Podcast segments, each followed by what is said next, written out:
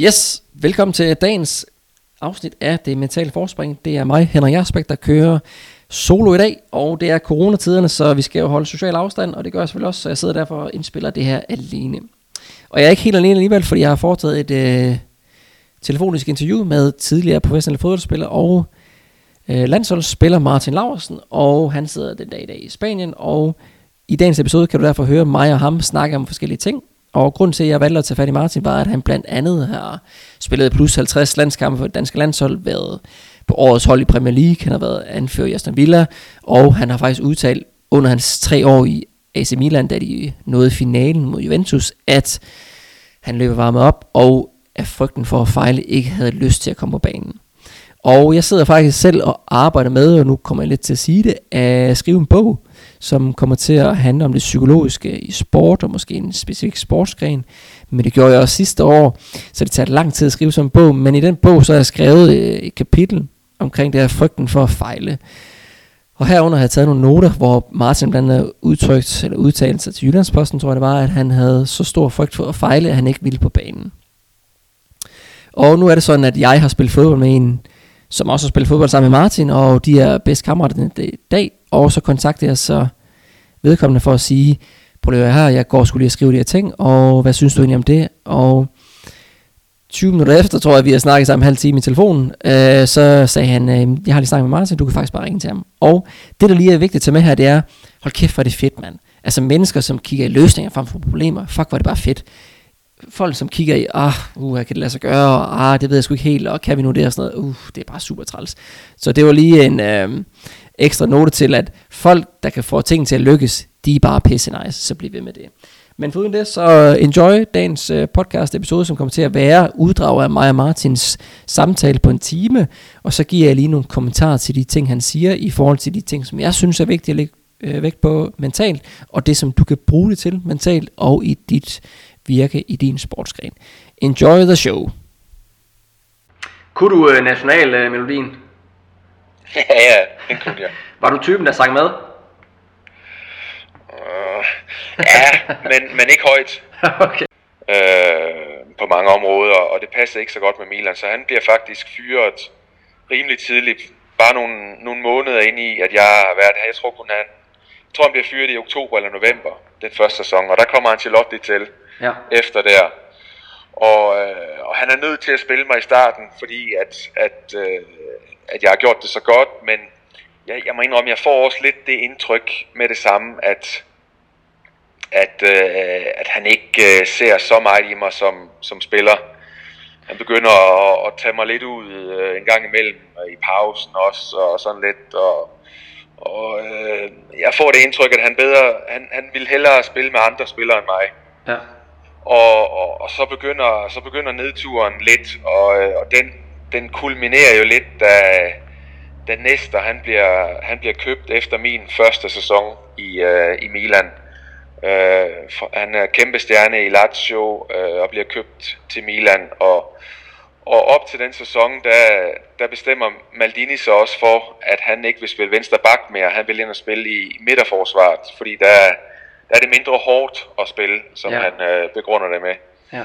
Så, så jeg har lige pludselig øh, Nesta og Maldini øh, som konkurrenter der, plus øh, Costa Curta, som har spillet sammen med Ancelotti øh, før i tiden, og, øh, og ligesom øh, har et specielt forhold til Ancelotti. Vi andre skal jo, skal jo sige de til, til træneren, øh, men han går rundt og siger du. Okay. Øh, og, øh, og det, det havde jeg, jeg havde det lidt svært øh, med det, Ja, og det Martin også siger her, så har trænerskiftet selvfølgelig altid en betydning. Øhm, den måde man anskuer talent på, og den måde man anskuer en spiller på, det er jo en subjektiv vurdering. Og med subjektiv så mener jeg, at altså, det er en smagsag. Jeg synes, den her spiller, eller en træner, eller en agent, synes, den her spiller er fordelagtig, eller rigtig dygtig. Modsat, at så synes man måske ikke, en anden spiller er sindssygt god. Og hvis det er, at din træner ikke ser den store profil i dig, så er det måske på et tidspunkt kommet videre. Det kan man selvfølgelig sige i Martins tilfælde her, hvor at han har tre italienske landsholdsspillere som konkurrenter, og brasilianske Roque Junior som konkurrent også, så er det måske på tide at komme videre, fordi at din karriere skal være så vigtigt, at du skal spille. Det er den måde, du udvikler dig på. Og hvis du ikke gør det, og hvis du har gjort dit, hvis du har dit på det rene, og stadigvæk føler, at træneren kigger din vej, så er det måske på et tidspunkt at komme videre. De, de sidste to år, jeg havde i, uh, i Milan, var, var svære og, og hårde at komme igennem. Ja, hvad, øh, det er jo meget interessant. Hvad, hvad, hvad gjorde du for at komme igennem det? Altså, jeg forsøgte, jeg forsøgte at lave lidt, øh, lidt uh, ekstra træning. Uh, Jon Dahl kom til efter min uh, første sæson. Ja. Og, uh, og vi, vi lavede, han havde, han havde en svær første sæson, og havde det så, og spillede så rigtig meget uh, sin anden sæson, som var min tredje sæson. Øh, men vi lavede en masse, masse træning sammen, både før og efter træning, når vi ikke, når vi ikke spillede kamp. Øh, og på den måde kan man sige, at jeg holdt mig fysisk i orden. Øh, jeg, havde, jeg var altid, vi havde lavet en masse test i, uh, i Milan, øh, og der var jeg altid uh, en af de bedste. Men, men jeg spillede jo ikke kampene, kan man sige. Altså, øh, men mm. fysisk, der kunne jeg jo se, at jeg hele tiden var, var, var med. Ja. Men, men det tog jo på, det tog jo på selvtilliden ikke, ikke at spille kampe. Øh, det, havde jeg, det havde jeg det ikke godt med. Altså, jeg ville være, jeg ville være en, af de, en af de vigtige. Ja. Og, og det var jeg ikke. Jeg røg længere og længere ned i, i, i hierarkiet, kan man sige også øh, på den måde. Jeg var mm. heller ikke så gammel på det tidspunkt, så jeg havde, jeg havde lidt svært ved at takle den, den situation, det var, at jeg ikke spillede kampe. Øh, og det, det, tog, øh, det tog hårdt på mig. Jeg havde det, jeg havde det svært øh, med at mm. acceptere den situation. Ja, jamen det er lige præcis det. Og kunne man gøre noget? Altså dengang, nu, nu gjorde du som en af de rigtige ting selvfølgelig også er at, at sørge for, at de der fysiske og færdighedsmæssige øh, aspekter af dig, de er i tip-top. Men alt det der mentale, det svære, det personlige og de der lidt mere uhåndgribelige ting, der ja. går ind i hovedet. Hvad, øh, kunne man snakke med nogen? Øh, var der en forståelse for det for dig selv? Var det bare at tage det nu sammen, Martin? Øh, hvordan var det? Ja, det, var, det, var, det var svært at snakke med nogen. Øh, men, men, øh, men jo, jeg, jeg, jeg, jeg, klarede det, jeg klarede det ikke så godt der, fordi at jeg ikke var, jeg var ikke, jeg synes ikke, jeg var udrustet nok til det. Jeg var, jeg var ret, jeg var ret ung øh, og lidt forsigtig, og det var ikke, øh, det var ikke nogen god cocktail der. Altså, det var jo, det var jo verdensstjerner, man, øh, man spillede over for øh, og kæmpede imod. Øh. Så set i bagspejlet, der skulle man, der skulle man have været lidt mere, lidt mere hård. Øh, øh, gået lidt mere, gået lidt mere til, til den, øh, udad til, have, have lidt mere, lidt mere selvtillid, altså lidt mere gå på mod.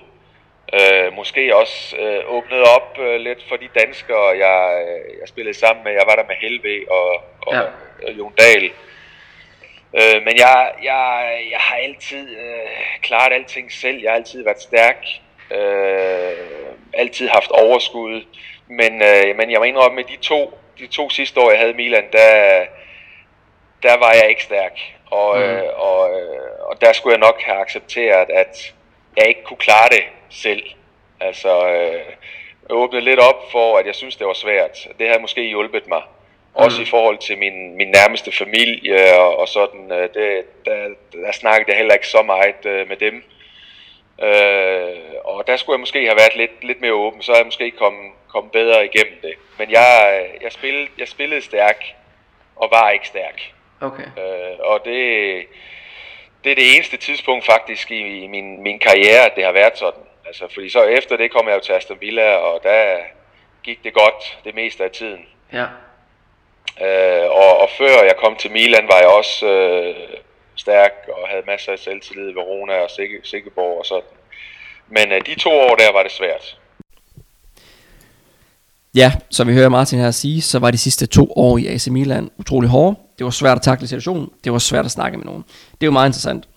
Øhm, Martin var selvfølgelig også ung på det tidspunkt, og han vidste bare ikke, hvordan han skulle håndtere det her. Jeg synes, det er en glimrende metafor, det her med, at hvis dig eller mig skal ud og køre i en racerbil, hvordan fanden skal vi så lige håndtere den her? Og hvis man øh, har bolden skruet ordentligt sammen for oven, så vil man lige læse brugermanualen først, for at sikre sig, at man har en øh, sikker adfærd i racerbilen, for ellers kan det gå grueligt galt. Men jeg synes også, det er det samme med en spiller. Eksempelvis, hvis du har haft en rivende udvikling herhjemme, øh, hvad er det egentlig bedste, og så bliver solgt til udlandet det er super fint, og du har styr på de ting, og du er klar til det næste skridt. Det er du 100%. selvom du er så god, og du har præsteret så godt, så er det ikke ens, ens betydende med, at du ved, hvordan du håndterer modgang og det mentale, hvis du ikke har prøvet det før. Og uanset hvad, så handler det faktisk bare også for mig om, som Martin også siger her, det var svært at tale med nogen. Uanset hvem du er, så få nogen at tale med. Altså hvis man har en mentaltræner, en sportsfysiolog, en coach, whoever the fuck it's gonna be, altså så tal med nogen om det. Jeg vil gerne høre fra nogen, som har prøvet noget, som er svært, noget, som ikke rigtig er kørt, eller har haft en dårlig periode, og så har haft mulighed for at tale om det. Hvor man har haft en mentaltræner eller en coach, psykolog, som har kunne formå at tale ind i de her spørgsmål, de her ting, som er foregået, og du så har haft mulighed for at sætte ord på dem. Hvis du har haft en oplevelse bagefter, at det var faktisk mega nederen at få lov at udtrykke de her ting, så vil jeg faktisk rigtig gerne høre fra dig, for det har jeg aldrig nogensinde oplevet. Det er altid rigtig, rigtig rart at få det udtrykt. Og med det sagt, så lige så snart vi får tingene udtrykt, uanset hvor dårligt og uoverkommeligt og umuligt det hele det syner, så bliver det altid lidt mere positivt.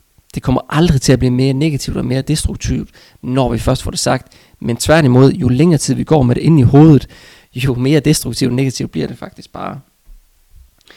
Nå, Martin slog så også af med at sige, at øh, du skulle nok have været mere hård og udadtil have haft lidt mere selvtillid, og så måske også have lidt, åbnet lidt mere op.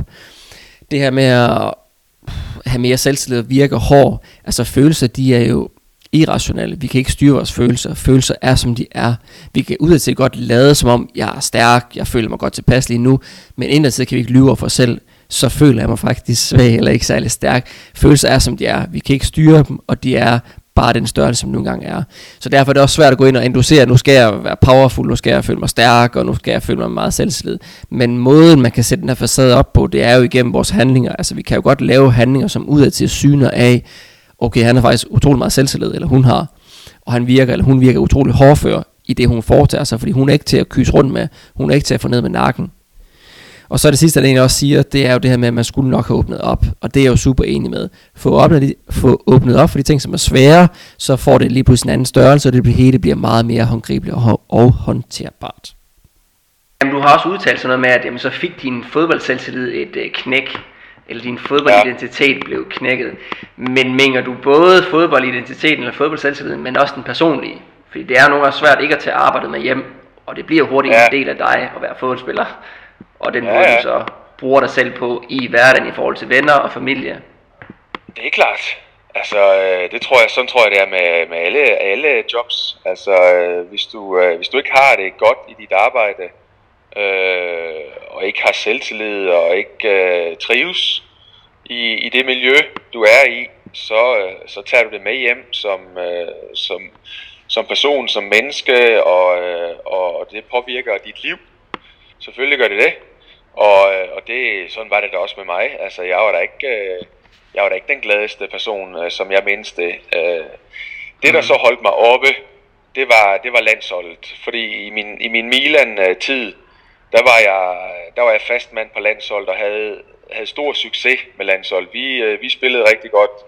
Ja. Øh, var med til VM i 2002 og EM i 2004, og Morten Olsen han troede rigtig meget på mig, og jeg havde masser af succesoplevelser øh, med landsholdet. Så, så man kan sige, det, det holdt mig oppe, og det var nok også det, som gjorde, at jeg, jeg, jeg trænede ekstra hårdt øh, fordi jeg ville i, i hvert fald øh, være, være fit og, og gøre det godt med landsholdet, når jeg nu ikke kunne, kunne, kunne vise, øh, hvilken, hvilken spiller jeg var med Milan.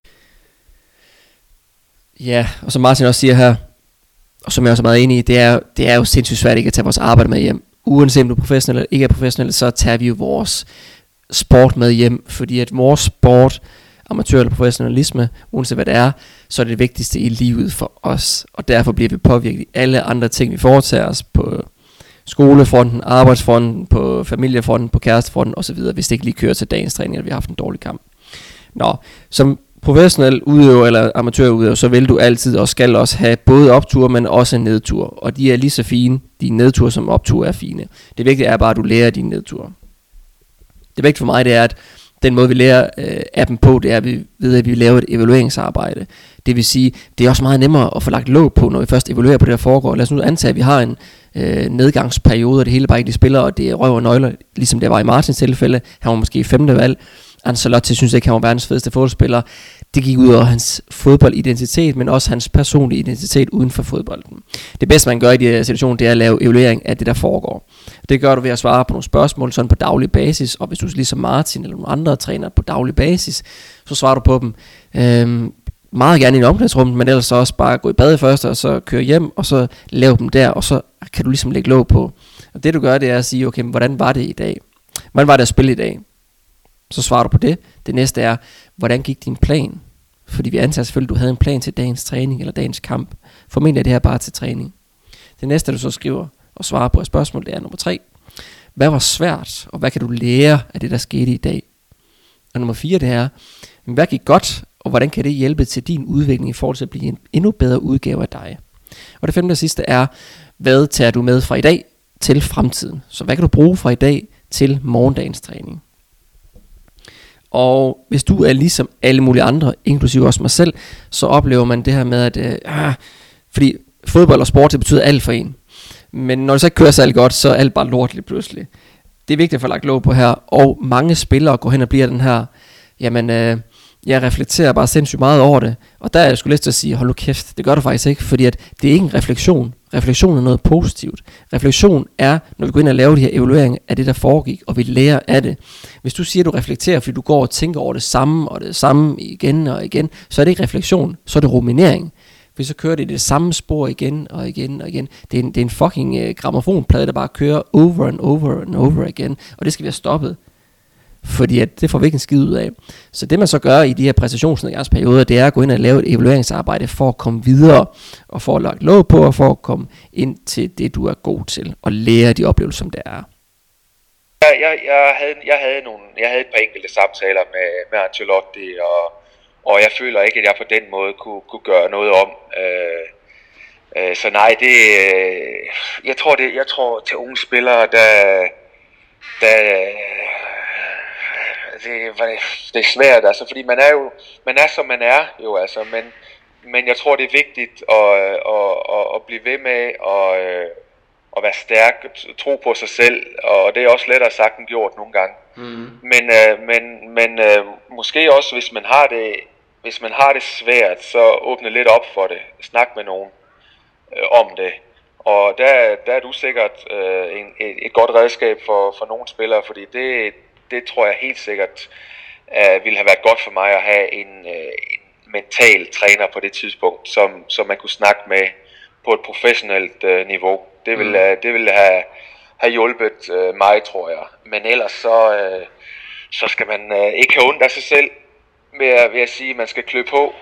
Uh, og hvis man støder på nogle problemer, så, så må man arbejde sig ud af det. Altså, øh, fordi det, det føler jeg lidt nogle gange, øh, at der er nogle spillere, der, hvis de lige får det svært i de steder, de er, så er det let bare at tage hjem, eller øh, du ved, acceptere, at åh, det gik ikke så godt, og så er det det. Ja. Øh, jeg tror, man skal, man skal også være stærk, samtidig med, at man skal acceptere, at man måske ikke kan klare alting selv, og snakke med nogen om det, så skal man også øh, være, være stærk øh, rent mental, og, og ikke øh, tro, at... Yes, og som vi kan høre Martin også sige her, eller snakke om, så handler det om uh, gode råd til unge spillere. Og vi er sgu som vi er. Altså det, det synes jeg også er pisse vigtigt at tage med. Du er som du er, og du skal ikke lave om på dig. Uanset hvordan du er, så er du den udgave af dig, som du egentlig skal være. Vi kan godt gå ind og ændre på nogle af aspekterne omkring den du er, og forbedre dem. Men fundamentalt set er du lige præcis som du skal være. Og nogle gange så føler vi bare som mennesker og som udøver spillere, at vi ikke er gode nok og, og vi måske ikke lige passer ind. Og det er sgu bare i kraft af evolutionen, at vores hjerne er konstrueret således, at vi gerne vil passe ind i mængden, vi vil gerne passe ind i gruppen eller i flokken, og det kan man så overføre til, at vi vil gerne passe ind i truppen, i klubben eller på holdet, hvad det så er. Men grunden til, at vi egentlig gerne vil det, det er fordi, at for vores forfædre for plus 100.000 år siden, da de levede, så var det alfa og omega livsafgørende, at vi kunne passe ind i flokken, og vi havde de sociale normer. Fordi hvis vi ikke havde det, jamen så blev vi udstødt af flokken, og så var vores livsgrundlag lige pludselig meget, meget truet, og så ville vi formentlig ikke overleve. Martin siger også dermed, at øh, prøv at finde en tale med om det, og det, det er jeg selvfølgelig også stor fortaler for. Det du skal gå ind og tænke på, det du skal huske på, det er bare, altså få en som er uddannet. Gerne ind på universitetet. Altså hvis du er på universitetet, så har du læst fem år minimum, altså tre år på en bachelor og to år på en kandidat, så har du ligesom lært det, du skal, og du har været igennem forskellige ting, og du har opbygget en vis analytisk tilgang, og du kan også godt dit kram. Der er også, altså mentaltræner og en coach, det er jo ikke nogen beskyttet titel, så man skal lige kigge folk eller personen efter i sømne i forhold til, hvor kommer det egentlig fra. Hvis man først kigger på det her med, hvad for grundlag har de akademisk set, hvilken uddannelse har de, så skal man også gå ind og kigge på, har de måske selv prøvet nogle af de her ting. Det kan være fordelagtigt. Det er selvfølgelig ikke øh, et must øh, for alle øh, coaches eller trænere, psykologer, hvad det så skal være, at man skal have en baggrund inden for sporten eller inden for erhvervslivet og har prøvet de her ting selv. Men det er altså lige en fordel, man kan tale ind i, og man selv har oplevet de her ting, som du står og oplever. Og plus, eller foruden det, så skal man også kigge på, hvad for et CV har de. Har de arbejdet med ekstra antal og før? For hvis de har det, så er der formentlig noget substans i det arbejde, de nu engang laver. Til sidst så siger Martin også dermed, at vi skal ikke give op. Øh, vi skal være mentalt stærke, og jeg er også totalt hammerende enig i, at vi skal sgu aldrig give op. Det er altid det, vi ærger os mest over. Det er, når vi gav op, og vi gav os fuldt ud. Men det med, med at være mentalt stærk, jamen det skal vi jo bare være. men, men det er jo også det, vi har brug for hjælp til. Altså fordi, hvordan er vi mentalt stærke? Det er jo et super godt spørgsmål, for hvad er mental styrke egentlig? Og der er rigtig, rigtig mange definitioner på, hvad er mental styrke. For mig at se, så handler det rigtig meget om, at vi lærer at erkende, anerkende og acceptere, at vi skal ikke forandre og ændre noget af det, vi har inde i hovedet. Det er, som det er. Og dernæst så skal vi så lære at fokusere på, hvad er det for en udøver, hvad er det for en personlighed, hvad er det for en person, vi gerne vil være hvordan skal jeg håndtere den her situation, jeg står overfor, og hvordan skal jeg reagere ud fra det, som sker i en situation. Og det skal jeg gøre ud fra den person, jeg gerne vil være. Jeg vil skulle stå inden for med integritet i forhold til, det er mig, der er sådan her, det er sådan her, jeg er, det er sådan her, jeg gerne vil være. Og det, der ikke skal være guiden i de her situationer, som er svære og udfordrende for os, det er vores behagelige og rare og dejlige følelser. Jeg vil også gerne føle mig super mentalt stærk. Jeg vil også gerne føle mig selvtillid og overskud og have en stor eller høj position i hierarkiet. Men det må fandme ikke være det, der er guidende for, for hvordan vi skal være, hvordan vi skal tilgå en situation, og hvordan vi skal håndtere noget, som er svært. For så bliver det nemlig, nemlig rigtig, rigtig svært at være den bedste udgave af os. Jamen det, det her mentale aspekt, hvor, hvor, hvor stor fokus var der på det i, i Milan? Altså var der en mentaltræner, en sportspsykolog? Ja, ja, vi havde en psykolog, øh, men, men der, blev, øh, der blev, jeg brugte ham ikke, fordi at der, der var snak i hjørnerne om, at alt det, som skulle være fortroligt mellem øh, dig og, og ham, det, det blev sagt videre til træneren. Okay. Øh, så han, øh, han havde ikke nogen øh, funktion for mig, øh, men han var i realiteten ansat som, som psykolog, og, øh, og havde også nogle test øh, med Milan Lab der, hvor han, vi, skulle, vi skulle sætte nogle kryds på nogle papirer omkring øh, det mentale og det psykologiske og alt det der, og det gjorde man. Øh, det var ikke sådan, så han, han, vi skulle snakke med ham, men vi kunne snakke med ham. Men, ja. men, øh, men der var snak om, at han, øh, han, han beholdt ikke alting for sig selv. Okay. Han gik videre med det. Så, øh, så hvis jeg var træt af nogle ting, øh, og, og, og var jeg træt af træneren, eller var træt af spillet, eller nogle andre spillere, eller hvad ved jeg, så, så kom det videre, så derfor brugte jeg ham ikke. Ja, og det vi hører Martin fortælle her, det er jo fuldstændig hammerende vanvittigt, at man er ansat i en position, hvor man har en autoritet og en rolle, og det er jo, øh, at spillere kan gå ind med anonymitet, og at man har tavshedspligt. Hvis man ikke har det i sit arbejde som mentaltræner, psykolog, sportspsykolog, så, så bliver man forhåbentlig arbejdsløs forholdsvis hurtigt. Nu er det her også nogle år siden Martin spillede i AC Milan, men stadigvæk, hvis der ikke er nogen fortrolighed i det her, så er det til at lukke op og skide i, så kan vi lige så glemme alt om det. Det er fuldstændig vanvittigt at høre, men det er også mange år siden, men det, det, jeg, jeg kan simpelthen ikke forholde mig til, at det, det skulle være sådan i Danmark. Italien er også et noget mere korrupt land, end Danmark er, både dengang og den dag i dag. Så lad os bare hoppe videre for det. Men øh, Martin siger så også det her, som er meget fedt, at øh, de havde mulighed for at gå ind til sportspsykologen, og det valgte han så ikke gøre brug af, fordi han ikke kunne holde sin kæft. Men øh, de havde jo også mental træning og noget med sportspsykologisk arbejde, og de var inde og svare på nogle spørgsmål, og hvor de skulle sætte nogle krydser, og så derigennem kunne man så udlede, hvad var du for en spillertype, hvad for nogle ting skulle du så arbejde med. Nogle af de her ting bliver jo stadigvæk også brugt i dag, men det, det er kræfter med sløjt, mand. Altså, mentaltræningsarbejde, et samarbejde, hvor man ved mig for eksempel arbejder i 12 måneder øh, med, med en plan i forhold til, at du skal lære en masse mentale færdigheder.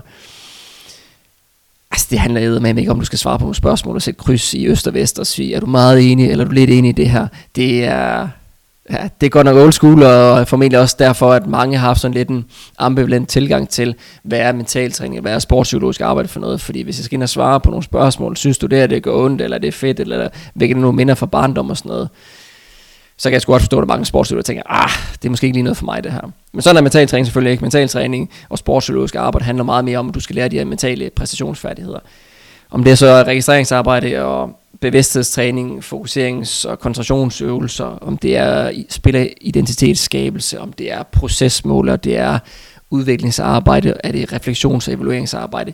Det er rigtig, rigtig mange forskellige ting, hvorfor også at du skal jo have en samtale hver 14. dag eller hver tredje uge i løbet af et år for at komme igennem de ting, som du oplever som svære, fordi det skal man have lov til at bearbejde, men det er lige så meget også fordi, at du skal jo faktisk arbejde med de ting, som mentaltræner Ron forhåbentlig og formentlig gerne vil hjælpe dig med at udvikle dig selv, så du udvikler dig mentalt. Du går også til en fysisk træner for at blive bedre fysisk. Og så efter du er færdig med dem, så er du en bedre fysisk forfatning, og så kan du måske præstere bedre. Men du skal også blive bedre mentalt. Så derfor handler det selvfølgelig også om, at du skal have en masse øvelser, du skal praktisere derhjemme og prøve af til træning, og erfare og fejle med, og det virker selvfølgelig helt så godt, hvad gør jeg her? Det mentale tager bare lidt længere tid, end, end stort set alt andet gør. Så det tager tid det hele, men ja, mentaltræning er meget andet end det, som Martin Larsen oplevede i AC Milan på daværende tidspunkt. Men Martin, du har jo også åbnet lidt op i forhold til det her med, at så kunne man have frygt for at fejle, og der var nogle ting, der var svære, og nogle ting, der var hårde. Har du fået noget respons øh, fra andre spillere, som, som, som har sagt, ved du hvad, som kan identificere dem selv i det, som du har oplevet, som siger, det der, Nej. som du siger der? Nej, jeg har aldrig haft sådan nogle snakke med nogen, eller nogen, der har øh, tilkendegivet noget. Nej, Nej, det har jeg ikke. Ja, og det spørgsmål, øh, jeg så stiller Martin her, det undrer mig faktisk rigtig meget med det svar, fordi at det er jo en af de ting, som jeg også oplevede meget som udøver, det var et efterfølgende, hvor man snakker med nogle af dem, som man har siddet i omklædningsrummet med, og spillet en kamp om at rykke op i Superligaen, whatever, altså folk kan ikke genkende til de ting, som man har oplevet. Det du oplever som svært, og det du oplever af pres og sådan noget, det æder spark med sjældent, at nogle af de andre spillere inde i truppen, eller inde i omklædningsrummet, ikke oplevet mange af de samme ting. Og derfor så giver det også sådan en god raison, når det er, at man først åbner op for at sige, som Martin gjorde, nu skal vi høre det senere i interviewet her, at jeg havde faktisk frygten for at fejle i en stor finale. Jamen det er der sgu også andre, der har haft. Og det er også derfor, det er super rart at snakke om, fordi, åh, oh, okay, havde du det også sådan der? Jamen det havde jeg faktisk også. Det giver mega god mening. Men øh, det overrasker mig enormt meget, at øh, der ikke har været noget respons på det her. Det havde jeg faktisk regnet med, der var. Men der kan man bare se. Men det, som jeg oplever, det er, hvis man nu laver nogle gruppeinterviews eller nogle gruppesessioner, det kan man også gøre inden for det mentale arbejde, og man får folk til at tale om, hvordan oplevede du det her? Og det bedste eksempel, jeg kan give, det var jo sidste års, det var ikke sidste års finale, det var i 2018, da Real Madrid de igen vinder Champions League, hvor at Marcelo, Casemiro og Danilo, formentlig tror jeg, sidder og har rigtig dårlig mavefornemmelse og er meget nervøse, hvor at til sidst så udbryder Cristiano så, shit man, er det bare mig, eller kan I også mærke det? Jeg er bare mega nervøs. Og så udbryder alle bare, oh my god, Monster og alle er også nervøs og sådan noget. Og så fik det lige pludselig en anden størrelse. Altså, det som vi oplever i en situation, det oplever mange andre formentlig også. Så det giver altid god mening at sige de ting, som vi oplever, og det vi føler. Jeg ved godt, det ikke er helt 100% legitimt i en alfa-domineret sport, som fodbold eller alle andre sportsgrene er, men som regel, så er det faktisk det samme som når man sidder inde i, øh, i skolen, og øh, læreren siger dagens opgave, eller forklarer en eller anden teori. Hvis man selv sidder i spørgsmål og tænker, at det forstår jeg sgu ikke helt, så er der rigtig god sandsynlighed for, at der sidder rigtig mange andre ting, lige præcis det samme. Det samme gælder faktisk det mentale. Hvis du sidder og oplever noget, som er svært, eller noget, som du tænker over, eller jeg har problemer med, så er der helt sikkert også nogle andre, der gør det. Ja, det var lige det. Nå, men Martin, I har jo en øh, famøs Champions League finale. Og øh, mm. hvordan er det dagen før at være laver? Jamen altså, øh, det var jo sådan, at øh, Champions League, øh, vi, kunne ikke, vi kunne ikke rigtig nå noget i CA. Øh, så, så jeg vil sige, allerede en 3-4 uger inden Champions League-finalen, der begyndte man at forberede sig på selve Champions League-finalen. Og det betød, at man godt kunne se lidt, hvem, øh, hvem der skulle spille, hvem der var med i betragtning af at skulle spille den her Champions League-finale. Ja. Og, øh, og der, der, der udadtil, der så det ud som om, at jeg ikke var i betragtning til, til den Champions League-finale fordi at jeg spillede de sidste øh, CA-kampe, øh, hvor alle, alle de andre, dem øh, ikke bare de 11, der skulle starte, men også øh, mere eller mindre de, øh, de fem, der var på bænken, Okay. de ikke var med til den, øh, til den sidste, eller to sidste CA-kampe. Øh, så jeg havde, jeg havde helt klart regnet med, at jeg ikke var med i, øh, i Champions League-finalen, og havde det egentlig også godt nok med det, fordi at jeg havde ikke været involveret ret meget, jeg var langt, langt væk fra holdet, og, øh, og sådan en Champions League-finale, den er kæmpestor, øh, hvis man kan se det positive i at spille det, og, mm. og, øh, og, og ikke være bange for, at man skal lave en fejl, og, og alt det der, men bare, bare, bare, tænker, bare tænker på det positive i, at fedt, at man skal spille en Champions League-finale. Tænk, at jeg har mulighed for at score et mål, eller gøre det godt, eller et eller andet positivt. Ja. Der synes, der synes jeg ikke, jeg var, fordi jeg var så langt væk fra holdet. Øh, men så lige pludselig, så får jeg at vide, om det er dagen inden kamp, eller på selve dagen, at jeg er på bænken, Okay. og at en kroatisk landsholdsspiller, som ikke var involveret i de sidste CA-kampe, er ude af truppen. Og, øh, og, og det er ene og alene fordi, at Berlusconi, som altid har set øh, noget stort i mig, han øh, vil, at jeg skal være på bænken. Okay. Øh, det, jeg, jeg er overbevist om, at Ancelotti ikke var enig i den disposition, men, men han gør, som han får besked på af, af, Ange- af Berlusconi. Okay. Øh, så jeg, jeg sidder der på bænken, og, øh, og øh, Costa Curta han spiller højre bak, og, øh, og øh, Nesta og Maldini de spiller ind i midten. Øh, vi har Rocket Junior og mig på bænken, og øh, Rocket Junior han kan også godt spille højre bak, det har han gjort nogle andre gange, så han, han er den, som er gardering for højre bak plus de to i midten. Og Costa Curta han bliver træt i løbet af, af kampen og bliver skiftet ud, og så kommer Rocket Junior ind. Og så er der så mig tilbage. Ja. Og, øh, og øh, jeg tror, øh, 10 minutter inden kampen er slut, eller sådan noget, der, der laver han sin sidste øh, udskiftning, Ancelotti, og øh, jamen altså, der har jeg været ude og, og, og snakke om, øh, at øh, det, var jeg, det var jeg glad for, fordi at jeg øh, ville ikke ind i den Champions League-finale. Jeg var sgu, øh, jeg var sgu for nervøs for det. Jeg, jeg fokuserede kun på, at, at hvis, jeg, hvis jeg kom ind, så ville jeg ikke... Øh, du ved, være skyld i, at vi, vi tabte kampen, eller du ved, jeg, jeg fokuserede på nogle dårlige, på de, på de negative ting, i stedet for at fokusere på de positive ting. Mm. Og det gjorde jeg jo på grund af den situation, jeg var i. Ja. Øh, ikke på grund af det, den fodboldspiller, jeg var, øh, eller det menneske, jeg var, men på grund af, på grund, på grund af den situation, jeg, jeg var i i, øh, i Milan. Ja. Men Martin, hvordan var det så at løbe der varme op? Altså, nu siger du, at øh, man havde meget fokus på nervøsiteten og fokus på, at jeg skal ikke ind og lave en fejl, kontra fokus på at bidrage til at vinde. Men hvordan foregik det sådan rent praktisk inde i hovedet og sådan følelsesmæssigt i kroppen? Opvarm, altså løber varme op, der jeg kan ikke huske, hvilken stadion spillede på, undgår kontakt, øjenkontakt med Ancelotti. Hvad sker der der?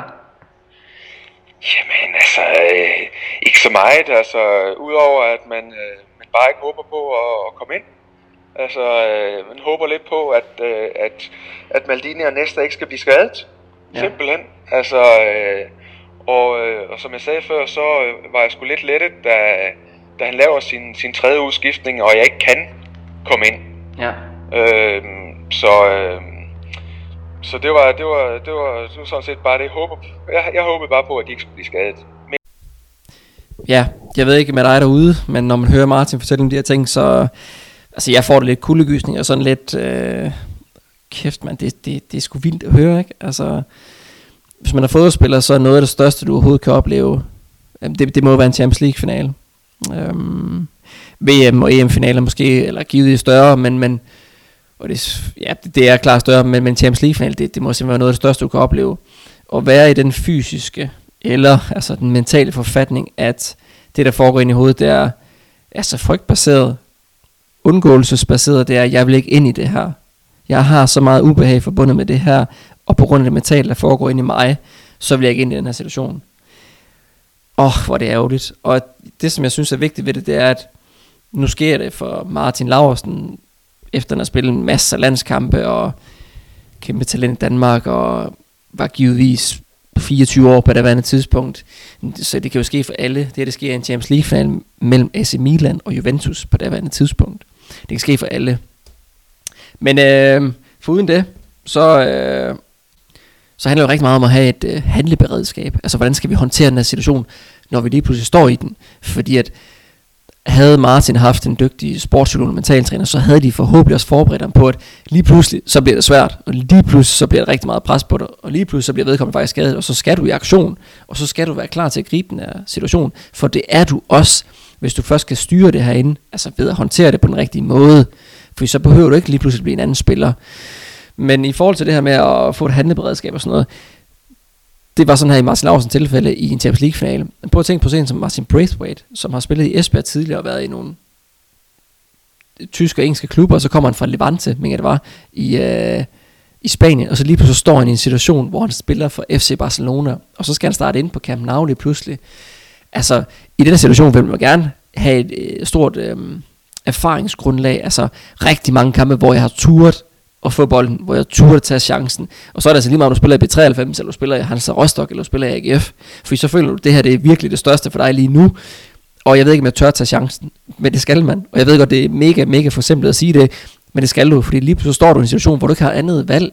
Du skal tage chancen, for hvis du ikke tager chancen, så misser du 100% den her chance. Nå, men foruden det her, så, øh, så taler Martin jo også om, at øh, altså det er jo meget frygtfokuseret. Fokus på, at jeg skal ikke være skyldig, at vi taber. Og hvor skal fokus egentlig være? Jamen, det skal faktisk være på, at vi, hvordan kan vi bidrage til, at vi vinder kampen. Det var det selvfølgelig ikke i den her situation. Men det, der sker, når man løber ude og varmer op, som Martin gjorde, jamen, så gennemspiller man de her situationer med, at uh, jeg skal bare ikke ind og fejle. Jeg må ikke lave en fejl, jeg må ikke koste, øh, jeg må ikke miste bolden, jeg må ikke øh, have angrebet til at vende rundt på mig. De her, det må ikke ske. Men jo flere gange vi står og gennemspiller de her situationer, altså worst case scenario, de ting, som vi gerne vil undgå, vi frygter kommer til at ske, jo mere sandsynligt er det jo faktisk, det kommer til at ske. Og det skal man vide. Men hvad er det, man laver en mental forberedelse? Det er godt, at man sidder derinde med de 11 startende, og sidder og forbereder stille og roligt med musik i øret. Men hvad så, hvis du er på bænken? Jamen, så skal du også have en mental forberedelse til at sige, hvad er det, jeg skal ind og gøre nu her? For hvis du sidder kun og har frygtfokuseret og undgåelses og worst case scenario tanker, jamen så bliver det alt andet lige, og meget sjovt nok også, mere sandsynligt kommer til at ske. Det er da bedre at have en masse tanker og visualiseringer omkring, det er det her, jeg skal ind og gøre nu her, det er det, jeg gjorde til træning i går, det er det, jeg gjorde til træning i morges, det skal jeg også ind og gøre igen nu, så prøv at visualisere de ting, så det bliver mere sandsynligt kommer til at ske. Jeg kan da også huske en, eksempelvis en, altså det er jo ikke alle fodboldspillere, som gider, eller håndboldspillere, eller andre, som, som gider at sidde og visualisere det, jeg skal ind og gøre, for det kan jeg jo bare i forvejen. Men så optager man tiden med noget andet i sin mentale forberedelse. Hvis det virker for en, så er det super fint, men hvis det ikke virker for dig, så skal du sgu da til at lave det om. Jeg kan da huske, at jeg havde en øh, alpin også, som de kendte jo godt ruten, de skulle øh, på øh, snebakken eller skibakken, de skulle nedad. Men, og der var måske 40 pister, eller øh, 40 sving, de skulle rundt om, eller kejler. Men, men hvad gjorde de så? Jamen, så gik du ind og visualiserede alle de her sving hundredvis af gange, så de var bedst muligt klar til det. Det samme gør sig egentlig også gældende i en, i en anden sportssituation. Det er at hvis du har problemer med det, du skal ind og præstere, jamen, så prøv at visualisere nogle af de gode, eller gennemspil, eller gennemtænke nogle af de gode situationer, hvor du har præsteret godt i de her. For så bliver det større sandsynligt, for du kommer til at have følelsen også af, at det faktisk godt kan lade sig gøre. Ja, jeg kan ikke huske, om du blev anfører i Aston Villa. Ja, det ja. gør jeg til sidst, ja. Og så, bliver du også, øh, så kommer du også på årets hold sammen med Ronaldo og Gerardo Torres, kan jeg læse mig frem til. Ja. Øhm, så det er jo gået rigtig, rigtig godt. Hvordan, øh, hvordan griber du det an i forhold til det mentale, når det hele det bare spiller? Altså fordi da du var udfordret tidligere med ikke at spille så meget, jamen så, så greb du det an med, at nu skal jeg træne mere, nu skal jeg gøre noget mere, både før og efter træning. Hvad så, når det spiller det hele? Hvad gør du så? Jamen, der, der, der er jeg blevet langt mere moden og langt mere voksen i forhold til, til Milan-tiden, kan man sige. Der, der nyder jeg langt mere min, øh, min succes øh, på, øh, på den måde, at jeg ikke øh, tager alting for givet, men, men tværtimod øh, øh, nyder det på, på en positiv måde, at jeg er mere afslappet, øh, øh, hviler mere i, i mig selv, øh, er sikker på mine fodboldmæssige kvaliteter, og også det, at jeg ikke er god til, og accepterer det, jeg ikke er god til. Så, øh, så er jeg, jeg, er meget, jeg er meget mere i, i balance med mig selv, øh, og, og, og nyder virkelig at være i, være i topform og, og spille hver eneste kamp og, og gøre det godt. Så det var, det var bare stor, en stor nydelse faktisk øh, den sidste tid. Mm. Jamen, jeg, jeg, jeg synes også, der er mange spillere, der kan opleve det der med, at man kan være meget fejlfokuseret på sin egen fejl og det, man lavede, og og gøre det til en størrelse, som det reelt set ikke er. At hvis jeg lavede en fejl på midtbanen, så var det helt klart min skyld, at vi tabte 3-0. Men så bliver du så mm. bedre til ikke kraft af en erkendelse, eller du bliver mere moden, ikke? Men så kan du bedre nyde ja. succesen, og ikke at gøre det til noget, som det egentlig ikke er. Var det bare ren modenhed, eller var det... Øh... Ja, jeg, jeg tilegner det meget modenhed faktisk, fordi at jeg, jeg bliver meget mere øh, bevidst om mine, øh, mine styrker. Øh, og også, også mine svagheder, men, men, øh, men meget bevidst om, om mine styrker og, og ved, hvad jeg kan gøre godt øh, som, som fodboldspiller og, øh, og, og i den position, jeg har. Og hvis jeg kan, hvis jeg kan hætte en masse bolde væk og vinde nogle taklinger og, gå med op og lave et par mål og sådan ting, det er der, det er der jeg skal bidrage. Så jeg er meget fokuseret på, øh, på de ting, jeg, jeg kan. Ja. Øh, i forhold til øh, Milan-tiden, hvor jeg, hvor jeg var mere fokuseret på, øh, du ved, det jeg ikke kunne. Altså, øh, jeg kunne ikke øh, spille bolden så godt op som Nesta og Maldini fra forsvaret og, og alt sådan noget der. Altså nu, nu, er jeg mere, nu, nu hviler jeg mere af mig selv. Jeg blev, jeg blev mere mod som, som fodboldspiller og som menneske, og det, det gør, at jeg, jeg får den succes, jeg nu får i, i Aston Villa. Ja, Ja, som Martin han siger her, så, så spiller det lige pludselig for ham, og tidligere udtalte han også det her med, at dengang det ikke spillede for ham i Milan, hvor han var på bænken sammen med Jon Dahl også, som også havde en svær sæson på daværende tidspunkt. Øh, der trænede de rigtig meget sammen før og efter træning, så de lavede en masse selvtræning, så de kunne opretholde sit niveau øh, fysisk og færdighedsmæssigt, så de var klar til landsholdet, og det var super godt. Martin snakker også her om, at han, var meget bev- eller han blev meget bevidst omkring hans styrke i hans Aston Villa-tid. Og det her med ens styrker, det der er vigtigt, det, det er jo det, du er god til. Og det, du er god til, det skal du altid bruge i de svære perioder. Altså, du skal også bruge det i en transition fra ungdomsspiller til seniorspiller, eller hvis du skifter klub fra den ene klub til den anden klub. Det er godt, skal du lykkes sindssygt godt i tre år i Middlesbrough, men hvis du så skifter til Barcelona, så skal du stadig fokus på din styrke til at starte med, fordi det tager lidt tid for os at finde vores reelle niveau, og lige falder, finde os til rette i den nye trup. Så hver gang man oplever transition eller skifte eller svære perioder, så er fokus på dine styrker, for det er du god til, og det er formentlig også derfor, du er lige præcis der, hvor du er i den rolle, du engang har.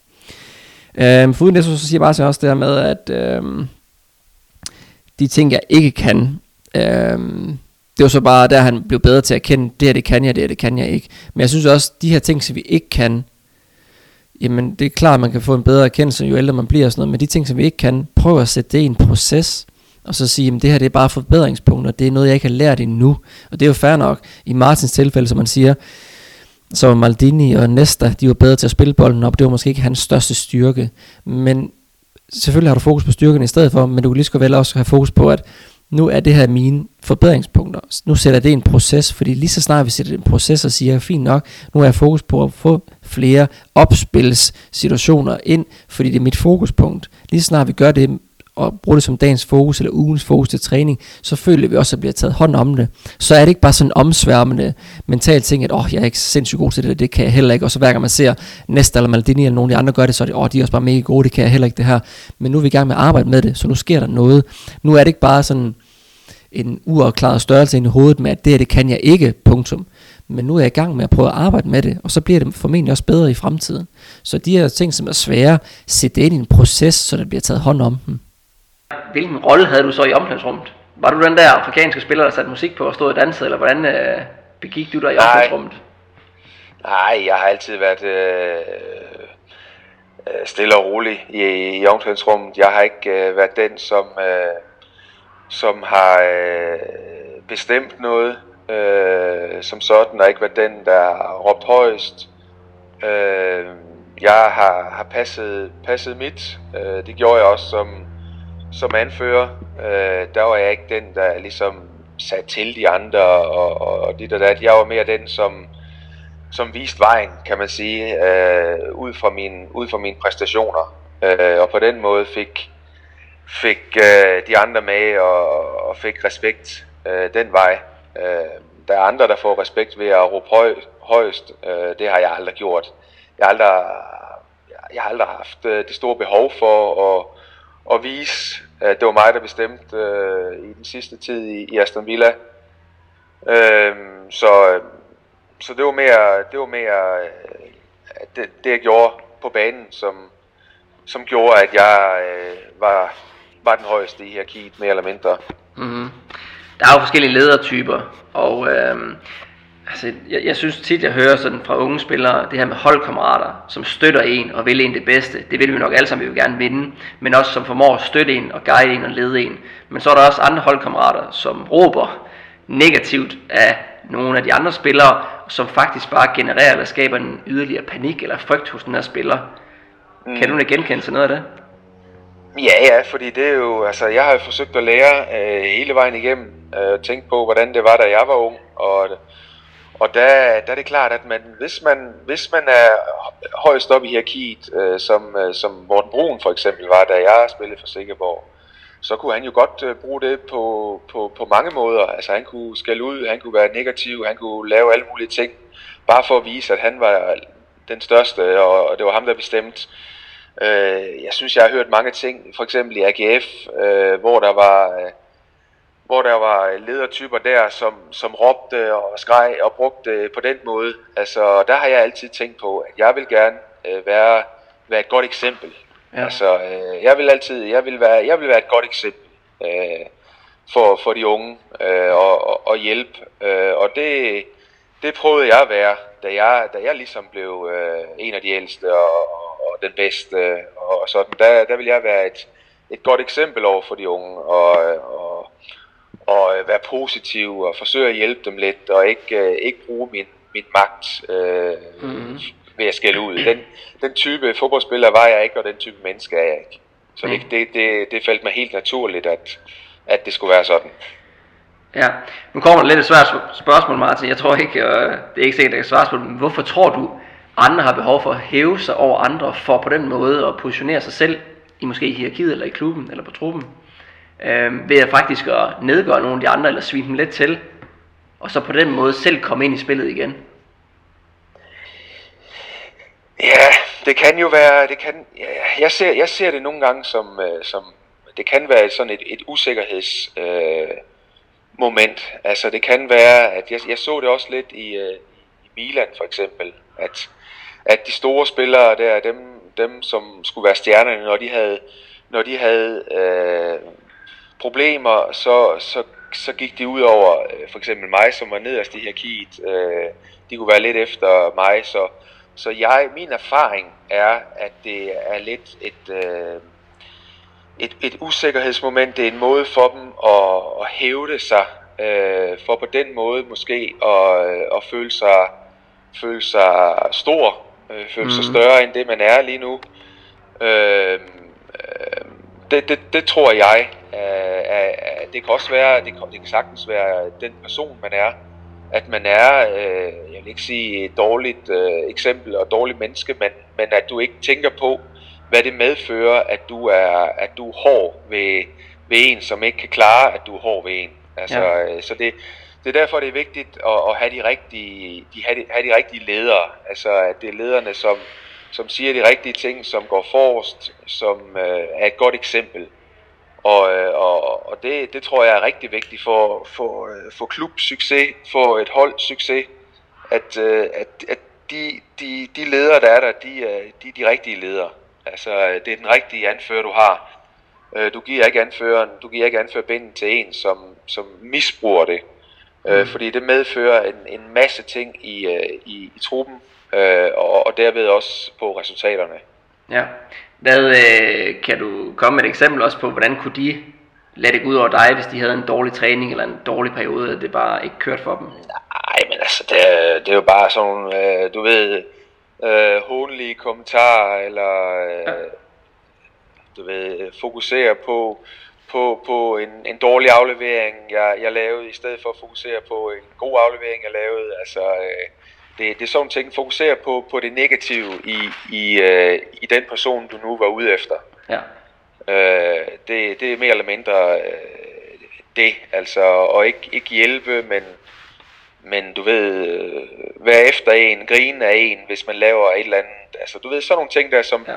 som jeg havde svært ved at takle, når man ikke havde, øh, du ved, selvtillid fra, fra kampene i Milan. Mm. Øh, og derved så, så gør det ikke situationen bedre. Altså, øh, og jeg kunne godt forstå, at øh, for eksempel en Røde Costa eller Shevchenko, som i perioder havde det svært i, i Milan, øh, måske gik, gik lidt øh, efter, efter mig eller nogle, eller nogle andre, øh, som var lidt nede i, i hierarkiet. Øh, jeg kunne godt forstå deres situation, men alligevel var det svært for mig at, at acceptere jo. Altså jeg fik jo ikke noget godt ud af det, men jeg kunne jo godt forstå, hvorfor de gjorde det.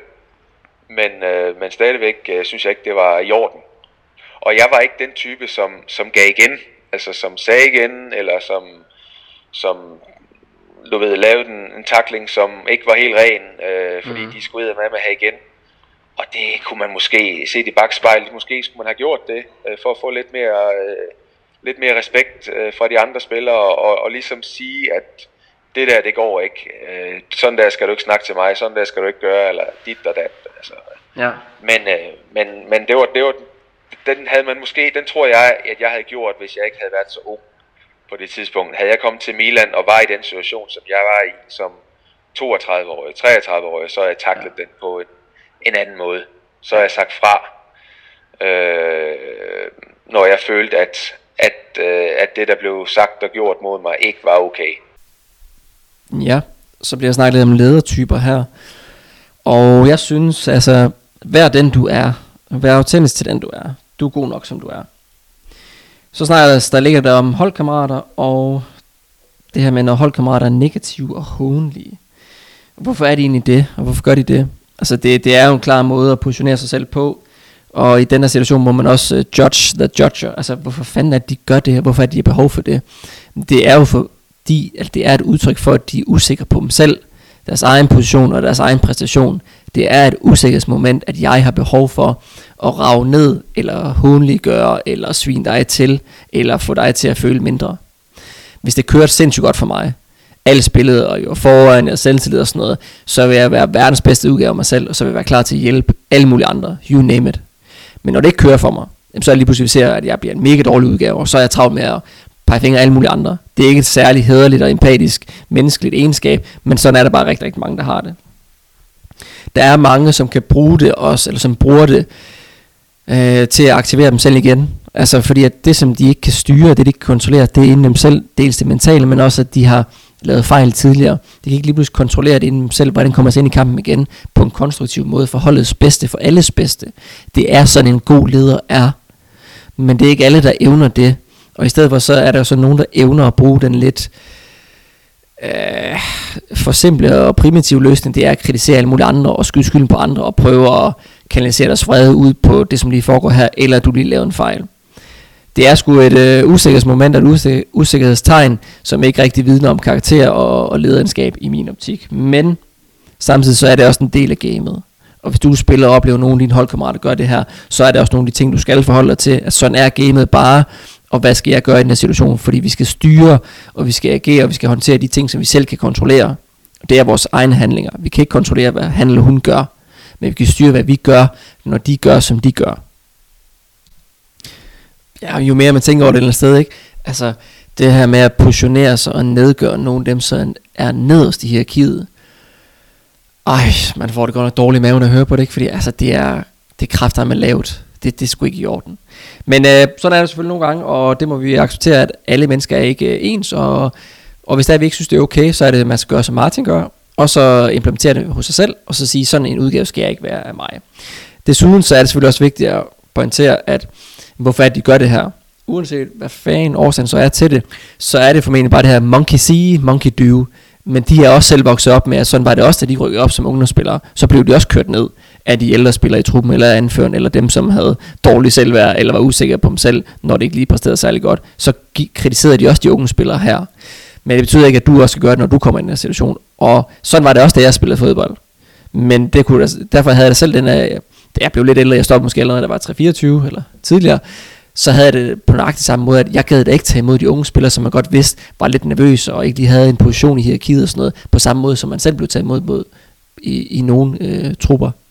Så man skal også tage det, og så bruge det til en størrelse, og så sige, jeg vil gerne gøre sådan her med det her, og jeg vil ikke gøre det, som en anden gjorde. Man kan også sige sådan rent personlighedsmæssigt og sådan noget, så er det jo meget det her med, at øh, ikke så meget social arv, men, men hvis det er ens forældre ryger, eller moren ryger, eller faren drikker, så vokser øh, personen op og faktisk gør det samme.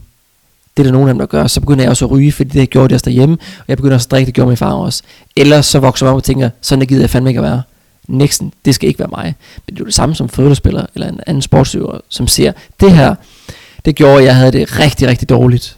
Og jeg var blevet meget usikker på mig selv. Det skabte yderligere panik i mig.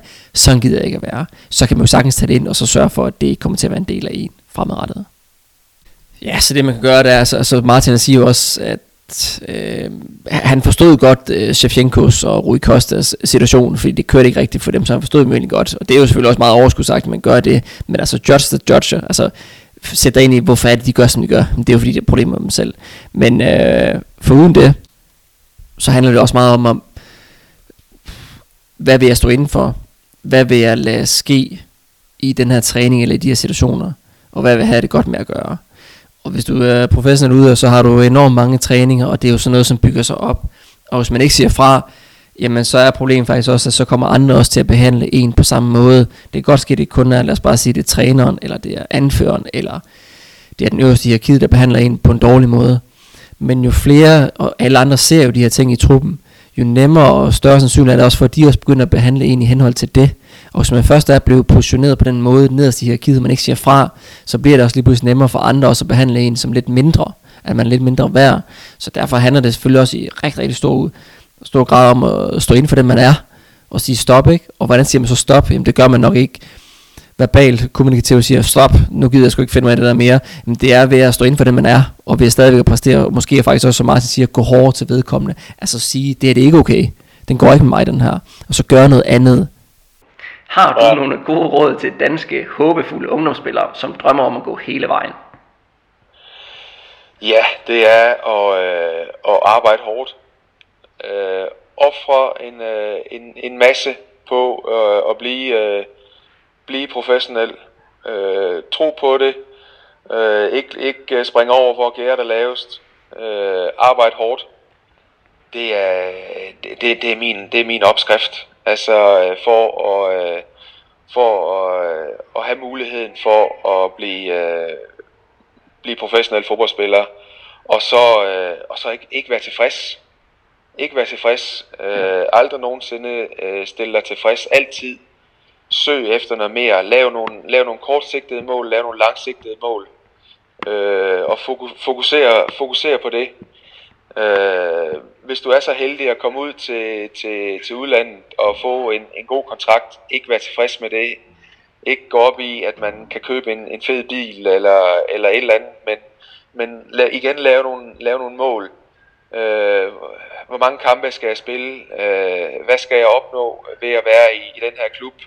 Øh, jeg, vil, jeg vil til en anden, større klub. Altså du ved, hele tiden øh, stille sig nogle, øh, nogle korte og, og langsigtede mål. Det ja. er, og ikke, ikke, ikke, ikke være tilfreds. Ja. Simpelthen. Og, og arbejde hårdt. Det, ja. er min, øh, det, det er min opskrift på, øh, på, på, på succes. Ja, så man skal ikke være tilfreds og ikke nøjes med det, man har opnået nu, men man sigter efter mere, og når du siger hårdt arbejde, så er det at, selvfølgelig at gøre det, der skal til, men også at gøre noget ekstra for det, fordi der er bare to forskellige typer i, i en fodboldtrup. Der er nogen, som gør, som møder ind til træning og får det ud af det, som nogle gange er, men så er der også nogen, som gør det ekstra. Så måske var dig og Jon Dahl på det tidspunkt, som både trænede før og efter. Det, øh, det, det er sådan, det er, og man skal tænke på, at, at alt, hvad man gør, det, øh, det gør man for sig selv. Altså, øh, når man for eksempel har, har, når er i gang med forsæsonen, forsæsonen, når det er hårdt, når man skal løbe, og dit og dat, øh, så, så gør man alt for sig selv. Man løber kun for sig selv, og jo mere man gør, jo bedre er det, fordi du står bedre rustet til, til de kampe, der, der, der kommer. Og hvis du er i god form, og du har gjort det godt under træningen, så har du en bedre mulighed for at gøre det godt under, under kamp. Øh, så der, der, der er mange ting i, øh, i, i både det der med, når man, når man træner, men også øh, sit liv uden for, øh, uden for fodboldbanen. Øh, at, man skal, at man skal spise ordentligt, man skal gå i ordentlig tid i seng, man skal øh, være professionel, altså øh, sats på at få det bedste ud af det. Nå, som Martin også siger her, så handler det selvfølgelig om at arbejde hårdt. Det er jeg selvfølgelig meget enig i. Hvis du er sportsudøver blandt de bedre, og spiller førsteholdet, hvad det er, eller du bare har en drøm om at blive professionel og kan leve af det her, så vær lige sød og gå all in. Altså giv alt det du har, altså søg forbedringer hele tiden. Gør det bedste du kan, fordi at det, øh, du kommer stensikkert til at ærge dig guld og grønne skove, hvis du, hvis du ved, og, at du ikke har gjort nok, og hvis du ved, at du kunne have gjort mere. Det er faktisk noget af det værste, det er den der følelse, man står med bagefter, ah, jeg kunne egentlig godt have trænet lidt mere, men jeg har faktisk ikke måske turet at gøre det, fordi de fleste ved vel en eller anden sted godt, hvordan man gør noget mere, men hvis du ikke gør det, så kan du helt sikkert få nogle træner eller andre til at hjælpe dig at sige, hvad du skal forbedre, og så gør noget mere ved det. Så vær sød og gå 100% all in, du kommer stensikkert til at fortryde det bagefter, og selvom du ikke tror, du er i den kategori for at, kan jeg egentlig gøre mere, så kan stort set alle gøre lidt mere. Hvis du træner to om dagen, og nogle træner måske tre om dagen, så kan du måske ikke gøre så meget mere. Så er det måske mere noget mental, man kan gøre. Men hvis du kun træner en gang om dagen, eller være, ja, en gang om dagen, så kan du sagtens gøre noget mere, også fysisk. Så gå altid all in og gør noget mere. Som man også siger, så lad være med at være tilfreds. Altså, lad være, lad være med at nøjes med det her. Altså søg forbedringer. Der er altid noget, som skal forbedres. Jeg ved det også, at personlige øh, relationer, Cristiano Ronaldo også har sagt sådan noget med, at øh, han, han arbejder ikke så meget med det fysiske længere. Nu er han også blevet 34 eller 35 tror jeg faktisk, så, så han kan ikke træne der så meget fysisk, men så gør han mere for at holde sig mentalt klar, så han er mentalt klar til at præstere, når det er, han skal præstere. Jeg ved ikke, hvordan han gør det, men det er enormt interessant. Det er også, altså han trænede enormt meget. Alex Ferguson har også udtalt i hans bog, at jamen, da han øh, trænede Manchester, så man jo sige til Paul Scholes, Ryan Giggs, David Beckham og Cristiano Ronaldo, I bliver nødt til at komme ind nu. Det er fredag, vi skal spille kamp i morgen, I skal være klar til det. Men de stod og selv trænede timevis. og det gjorde Ronaldo også på sine øvelser, på sit øh, tilløb, sit indhop til at lave hovedstød og sin øh, frispark. Han øvede altid timevis på det. Nu gør han så mindre, men nu gør han så noget andet. Vi kan altid arbejde mere med de ting, som kan gøre vores præstation bedre. Og nu er vi selvfølgelig lige med i den her coronatid, og det betyder, at øh, stort set alle, hvis ikke alle, udøver de er hjemsendt, og de skal træne for sig selv. Altså de her skovløber, preseason tra- training i, øh, i bjergene, som Martin snakker om, du bliver jo bedre, jo, jo mere du gør. Og jo mere en indsats du lægger i, selvom det er forholdsvis primitivt, så handler det sgu faktisk bare om at sige, okay, vi kan ikke spille kampe lige nu, eller gå til turneringer, så må jeg kræfte med at lægge øh, hjernen ind, ind i omklædningsrummet, lægge den på hylden og så gå ud og så præstere røven ud af bukserne her, fordi så får jeg mere ud af det. Jo mere at lungerne kan komme helt op i halsen, jo højere pul- pulsen kan være, jo bedre vil du egentlig kunne blive, når coronatiden, eller når preseason, eller forårssæsonen øh, er ved at være færdig, så vi er klar til at skulle i kamp igen. Fordi at, hvornår er det fejl, de opstår, og hvornår er det, vi præsterer dårligt?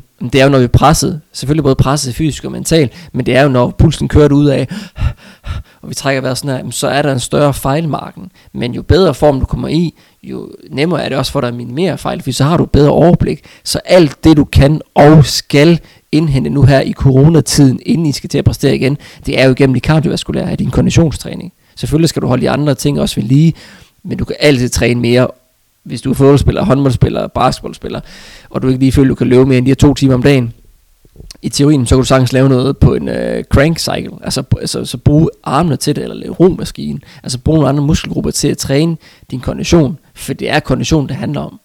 Så det var sådan lige en lille opfordring her til sidst til at gøre så meget som muligt, gå all in, og så også få det bedste ud af de her omstændigheder, som nu engang er, fordi vi kan alle sammen sidde og sige, kæft mand, det er også bare svært, og det er svært at være klar, ikke? og touch er ikke lige, og sådan noget, på grund af, at vi ikke får lov at træne, vi må heller ikke det her, sådan noget. altså det kan alle gøre.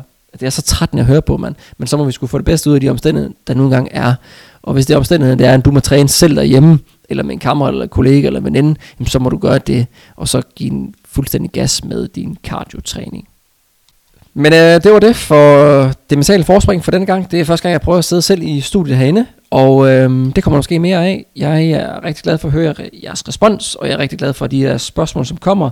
Og også når I skriver, hvad så? Er det ikke snart tid til at lave et nyt afsnit? Og jo, det er det selvfølgelig, men der har lige været nogle øh, logistiske udfordringer i forhold til podcastudstyr, og i forhold til, hvad gør man i coronatiden. Men øh, jeg er som altid lytter og hører over for det, I har at sige, og hvis jeg har nogle spørgsmål eller forslag eller emner til, hvad næstkommende podcast kan handle om, så er I meget velkommen til at skrive.